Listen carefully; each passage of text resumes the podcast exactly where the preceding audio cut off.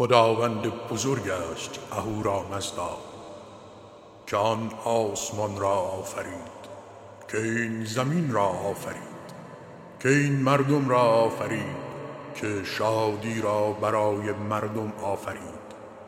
که داریوش را شاه کرد که به داریوش شاهنشاهی بزرگی را بخشید. من پادشاه بزرگم. شاه شاهان. من پارسیم بر مصر چیره شدم. دستور دادم این آبراه را از رودخانه به نام نیل که در مصر است به دریایی که تا پارس کشیده می شود بکنند. سپس چنان که دستور داده بودم این آب راه کنده شد و کشتی ها از مصر از این آب راه به پارس می رفتند آن گونه که خواست من.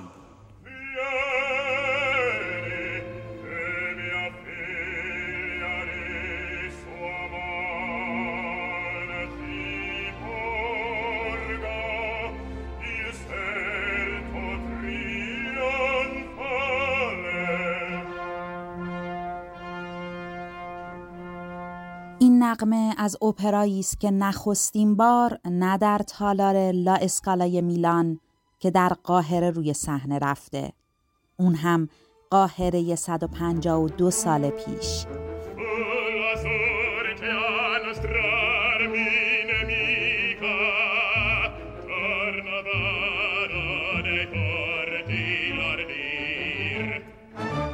اپرای آیدا ساخته جوزپ پوردی آهنگساز بزرگ ایتالیایی. نخستین اپرایی که به سفارش فرمان روایی مسلمان و خاور ای ساخته شد. اسماعیل پاشا خدیو مصر.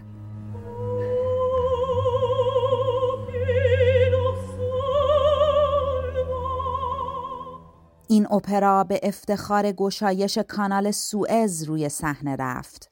با داستانی از دوران فراعنه یکی از همین فراینه داریوش هخامنشی بود.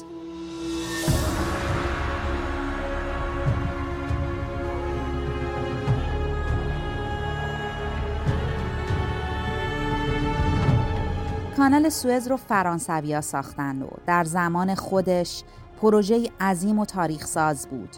اما هنوز ساخت کانال به پایان نرسیده بود که فرانسوی ها دریافتند افتخار حفر این کانال رو قرنها پیشتر دیگران کسب کردند.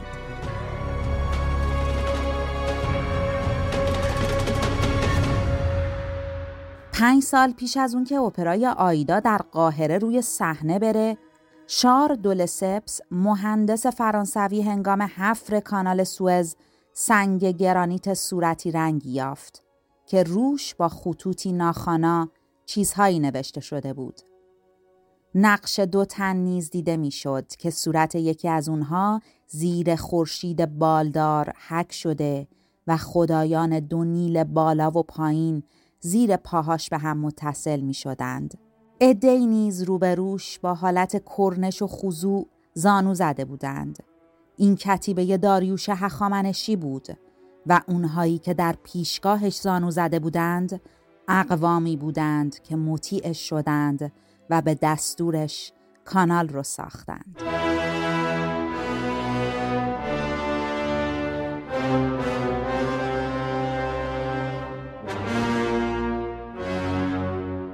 هستی پودفروش هم با پادکست گنجنامه این بار پیشتر از اینکه با هم به تاریخ باستان بریم درنگی در زمان حال می کنیم.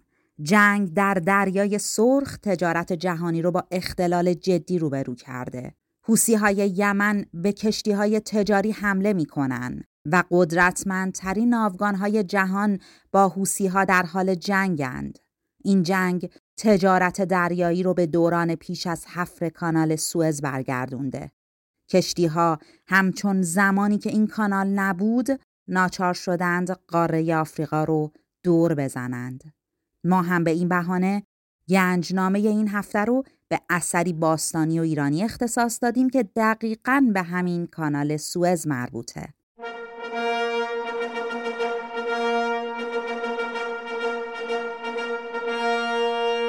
باز هم به موزه لوور اومدیم این بار که همه جا حرف از جنگ می‌خوایم به این اشاره کنیم که در زمان جنگ جهانی دوم که آلمان ها پاریس رو اشغال کردند وقتی به موزه لوور رسیدند با تالارهای خالی و دهلیزهای تاریک روبرو شدند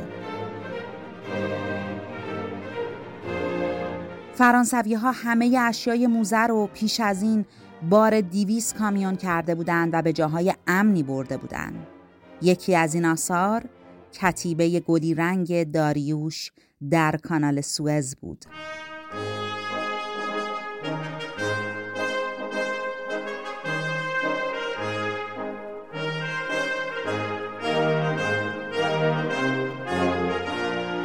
سرزمین مصر در سال 525 پیش از میلاد به تصرف کمبوجی پسر کوروش در میاد.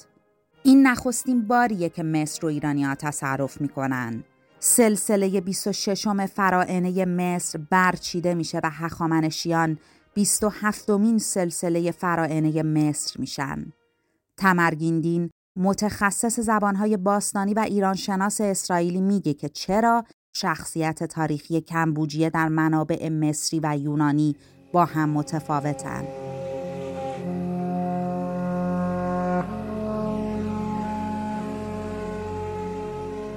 به عنوان فرعون کمبوجیه و شاهنشاهای ایرانی بعدی لقب فرزند خدایان مصری را هوروس و اوزیریس داشتند و شایعه ای بود که با اینکه پدرش کوروش بزرگ ایرانی بود مادرش شادخت نیتتیس است شادخت مصری البته جالب اینکه تاریخ نویسان یونانی از جمله هرودوت کمبوجی پسر کوروش را دیوانه و ظالم توصیف می کنند. مثلا اینکه وقتی یک گوساله سیاه به دنیا آمد که مصری ها آن را هاپیس خدای خودشان را دانستند کمبوجی آن را زخمی کرد.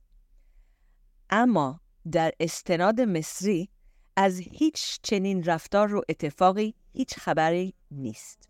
برعکس استناد مصری حاکی از آن است که به عنوان فرعون در مراسم مذهبی مصر هم شرکت داشت و طی مراسم مراسم تاجگذاری به خدابانوی مربوطه تعظیم کرده. اسناد مصری هم از مرگ طبیعی یک آپیس گوساله سیاه هم تعریف می کنند که در سال فتح مصر به دست کمبوجیه اتفاق افتاد. کمبوجیه آن را شکوهمندانه دفن کرد. مرگ آپیس بعدی پس از مرگ خود کمبوجیه بود. تاریخ یونانی شاید مبنی بر داستانهای آخوندهای مصر باشه که از دست کمبوجه ناراحت بودند چون بوجه های پرستشگاه ها را کاهش داد.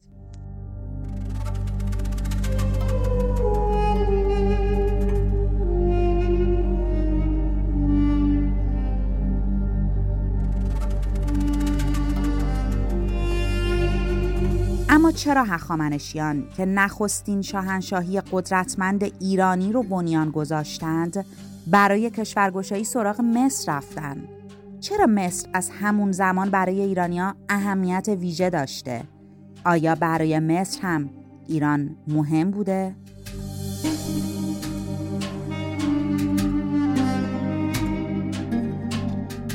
تمرگیندین معتقد اهمیت مصر برای ایران صرفا اهمیت تجاری نبوده و این دو تمدن باستانی در زمینه های فرهنگی هم برای هم مهم بودند. مصر به لحاظ استراتژیک و سیاسی دارای اهمیت بوده است. اساساً حفر کانال نشان دهنده اهمیت نظامی و استراتژیک این کشور بوده است. از سوی دیگر در منطقه خشک خاورمیانه و شمال آفریقا به جز از هلال حاصلخیز میان رودان و دره رودنیل که منبع مهم غذایی و پتانسیل تمدن داره هستند می توان انتظار داشت که اهمیت فوق‌العاده‌ای داشته است. مصر از لحاظهای دیگر هم برای ایران دارای اهمیت بوده است. البته نه به اندازه یونان و میان رودان و سواحل شرقی مدیترانه یعنی لوانت. سنگتراشان و معماران مصری در کنار یونانی و آشوری ها و دیگران سهم بسازایی در ساخت بنای تخت جمشید داشته اند. از موتیف های بازمانده در تخت, تخت جمشید می توان تاثیر مصری در ساخت تخت جمشید را شناسایی کرد. در توصیف ساخت کاخ آپادانا، آپادانای شوش، داریوش میگه که سیم و آبنوس را از مصر آورده است. یعنی مصر هم منبع سیم و آبنوس بود. مصر اهمیت اقتصادی هم داشت چون نیل هم راه گذر به مدیترانه بود هم راه گذر به درون آفریقا.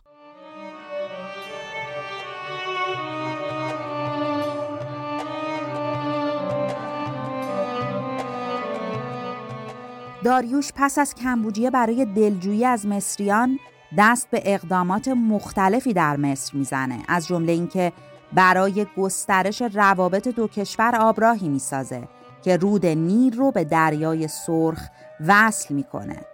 آبراه در سال 498 پیش از میلاد افتتاح میشه. افتتاحیه‌ای با شکوه با حضور خود داریوش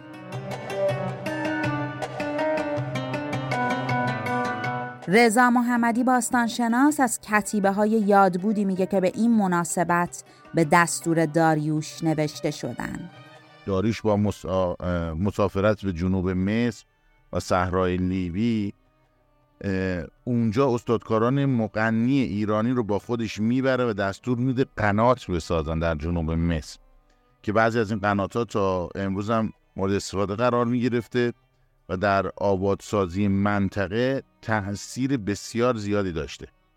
در سال 1980 میلادی هیئت باستانشناسی ایتالیایی ضمن بررسی این منطقه در نزدیکی معبد هیویس کتیبه از داریوش اول هخامنشی رو پیدا می‌کنن که این حضور داریوش اونجا میرسونه و حتی یه بنای خشتی با تعداد ظروف که به اسم شاهان هخامنشی منگوش بودن و احتمالا بعد از بازدید داریوش از این منطقه جنوبی دستور ساخت یک معبدی رو میده که از مهمترین آثار هخامنشیان در مصر معبد, معبد هیویس هست که نام اصلی اون در واقع معبد آمون بوده. بعدها نام محلی رو به خودش می‌گیره و به معبد هیویس شهرت پیدا می‌کنن ساخت معبد هم حدود 20 سال طول کشیده از 510 تا 490 پیش از میلاد.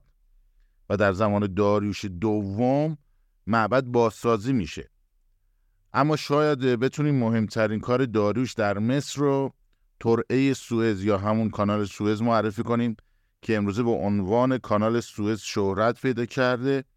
هرچند باید گفت که احداث کانال در ناحیه سوئز به زمان حکومت دو پادشاه مصر زتوس اول و پسرش رامسس دوم برمیگرده. یعنی در بین سالهای 1392 پیش از میلاد تا 1326 پیش از میلاد. حدود 14 قرن قبل از میلاد در زمان اونها این ترعه شروع میشه که به اتمام نمی‌رسه.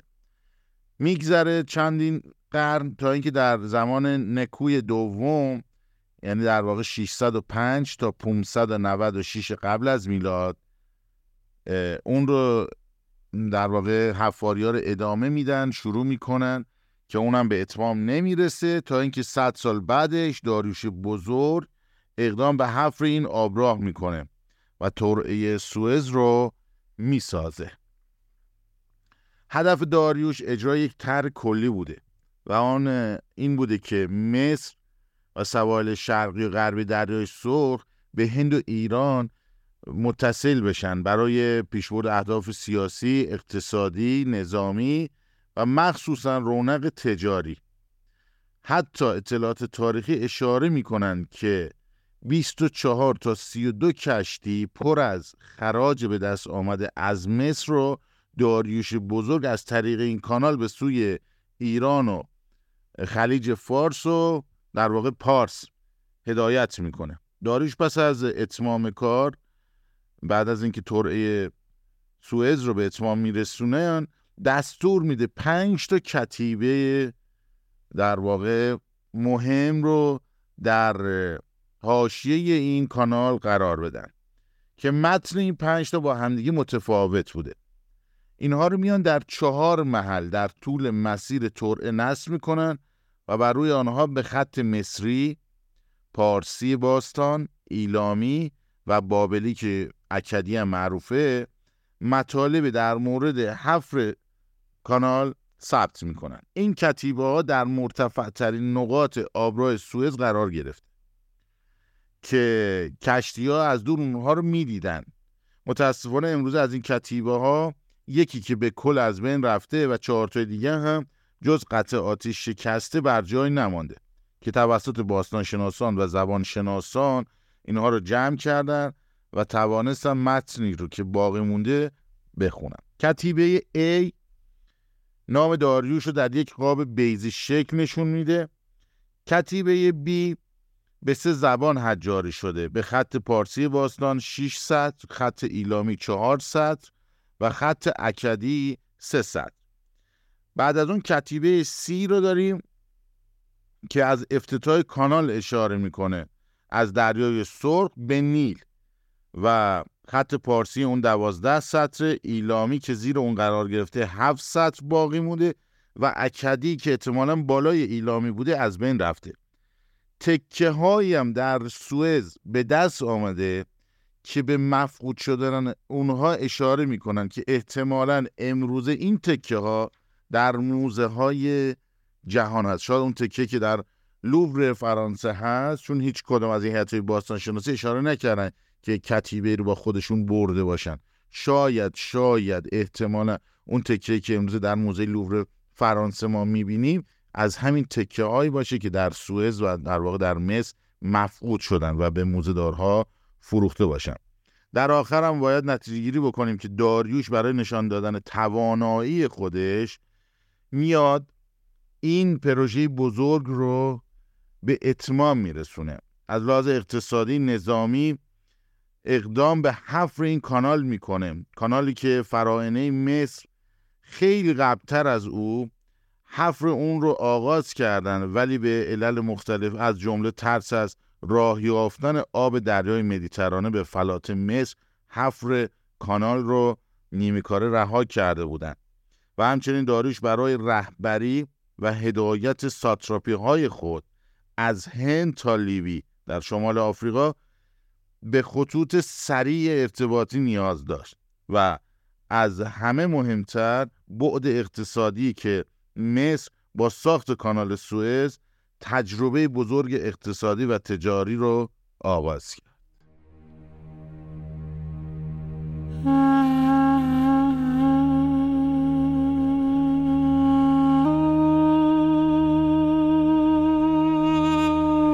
یکی دیگه از دلایل اهمیت کتیبه داریوش در کانال سوئز برای ایرانیان اینه که این کتیبه قدیمی ترین سندیه که توش نام خلیج فارس یا همون دریای پارس اومده.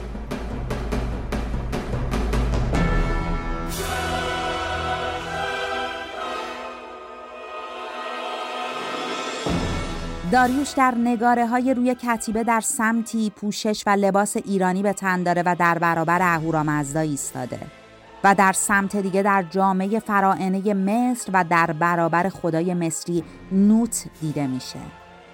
در هر دو بر بالای سر او و خدایان نشان خورشید و گوی بالدار هست. در بخش مصری کتیبه و زیر نقش داریوش و نوت نگاره های از نمایندگان سرزمین های تحت حاکمیت اون دیده میشه در حالی که زانو بر زمین زدن.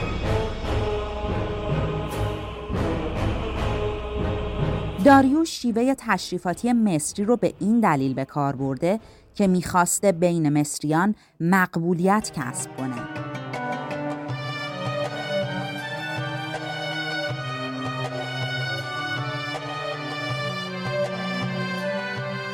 اختلاف در منابع تاریخی در مورد این کانال و اقدامات داریوش زیاد دیده میشه. مثلا ابوریحان بیرونی در تهدید نهایات الاماکن از نخستین فرعونی که فرمان ساخت آبراه رو داد با نام ساسستراتیس یاد می‌کنه.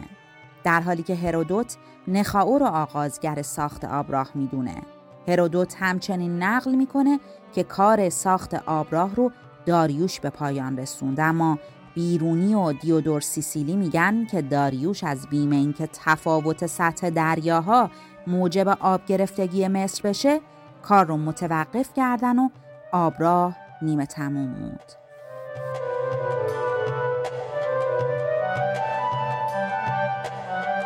میگن شیوه قناتسازی رو داریوش به مصر برد.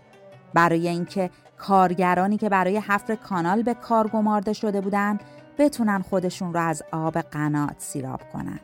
تمرگیندین شهرت داریوش در مصر رو فقط محدود به ساخت کانال سوئز نمی‌دونه.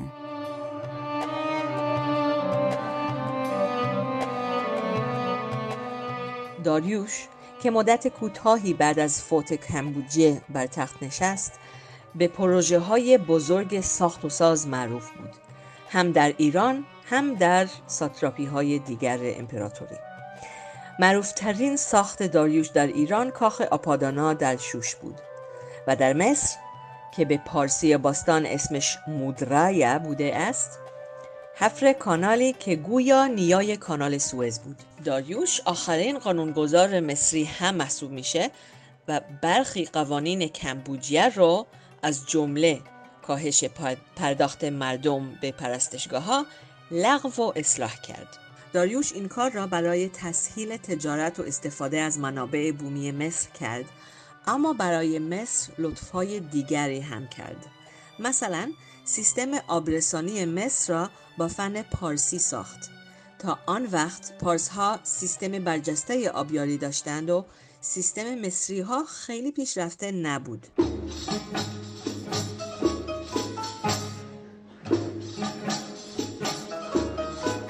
کانال جدید سوئز با کانالی که داریوش در 500 سال پیش از میلاد مسیح ساخت هم مسیر نیست. در حقیقت هدف داریوش اتصال رود نیل به دریای سرخ بود. اما کانال جدید سوئز دریای مدیترانه رو به دریای سرخ متصل می‌کنه.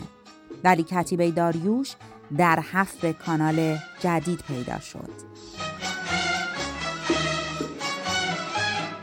برای اینکه تصور دقیقتری از بزرگی کانالی داشته باشید که داریوش کند به خاطر داشته باشید که در کانال داریوش دو کشتی می‌تونستن همزمان در دو جهت مخالف از کنار هم رد بشن. اما کانال جدید سوئز تا همین هشت سال پیش یه طرفه بود.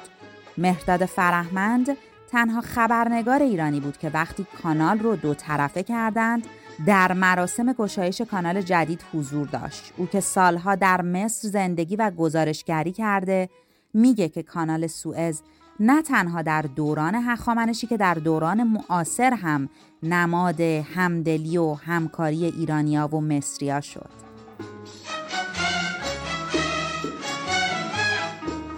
ارتش بود سیسی بعد از اینکه کودتا کرد و قدرت رو در مصر به عهده گرفت. یکی از اولین کارهایی کرد این بود که کانال سوئز رو دوبانده کنه. در واقع یک کانال تازه موازی با کانال قبلی در کنارش ساخت.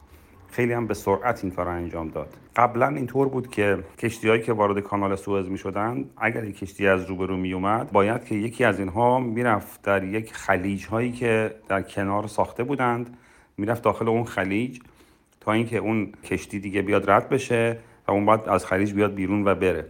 و همین دلیل روند گذر کشتی ها از کانال خیلی به کندی صورت می گرفت و کشتی ها مدت ها باید در ورودی کانال صف میکشیدند و به انتظار می ایستادند وقتی که مراسم گشایش این کانال اتفاق افتاد خیلی باستاب گسترده ای داشت در رسانه های مصر. اصلا تمام روز رسانه ها فقط در حال پخش مستقیم مراسم بودند و گزارش ها و مصاحبه هایی درباره کانال سوئز پخش می کردند که در این گزارش ها خیلی اشاره هم می‌شد به پیشینه کانال سوئز در دوران معاصر و چون در واقع کانال سوئز یک اهمیت ملی برای مصری ها داره و یک چیزی تقریبا شبیه صنعت نفت ایران بوده و ملی شدن کانال سوئز برای مصری ها رخدادی شبیه به ملی شدن صنعت نفت در ایران و با الهام از ملی شدن صنعت نفت هم این اتفاق افتاد. یعنی بعد از اینکه مصدق در ایران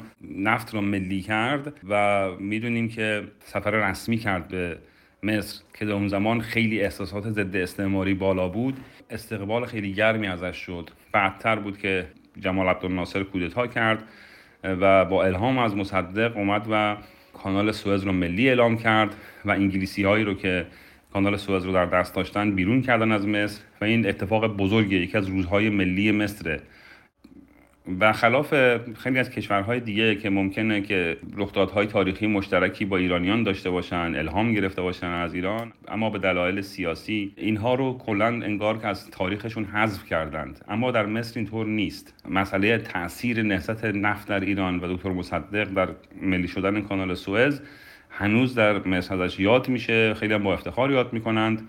در قاهره خیابانی به نام مصدق هست.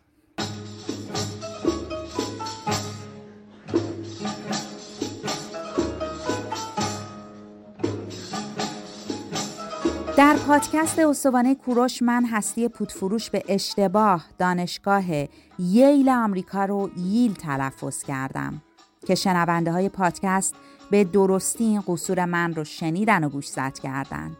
یه عذرخواهی دیگه هم دارم چون در پادکست قبل گفته بودم که قرار سراغ شیعی از دوران ساسانی بریم اما به دلیل اتفاقات اخیر در دریای سرخ و اهمیت کانال سوئز در این اتفاقات فکر کردم جالب تر باشه که دنبال کتیبه داریوش در کانال سوئز بریم و دوره ساسانی رو بذاریم برای هفته بعد که البته اونجا هم مثل همین پادکست فعلی اثر باستانی ما بی ربط به دوران حاضر نخواهد بود.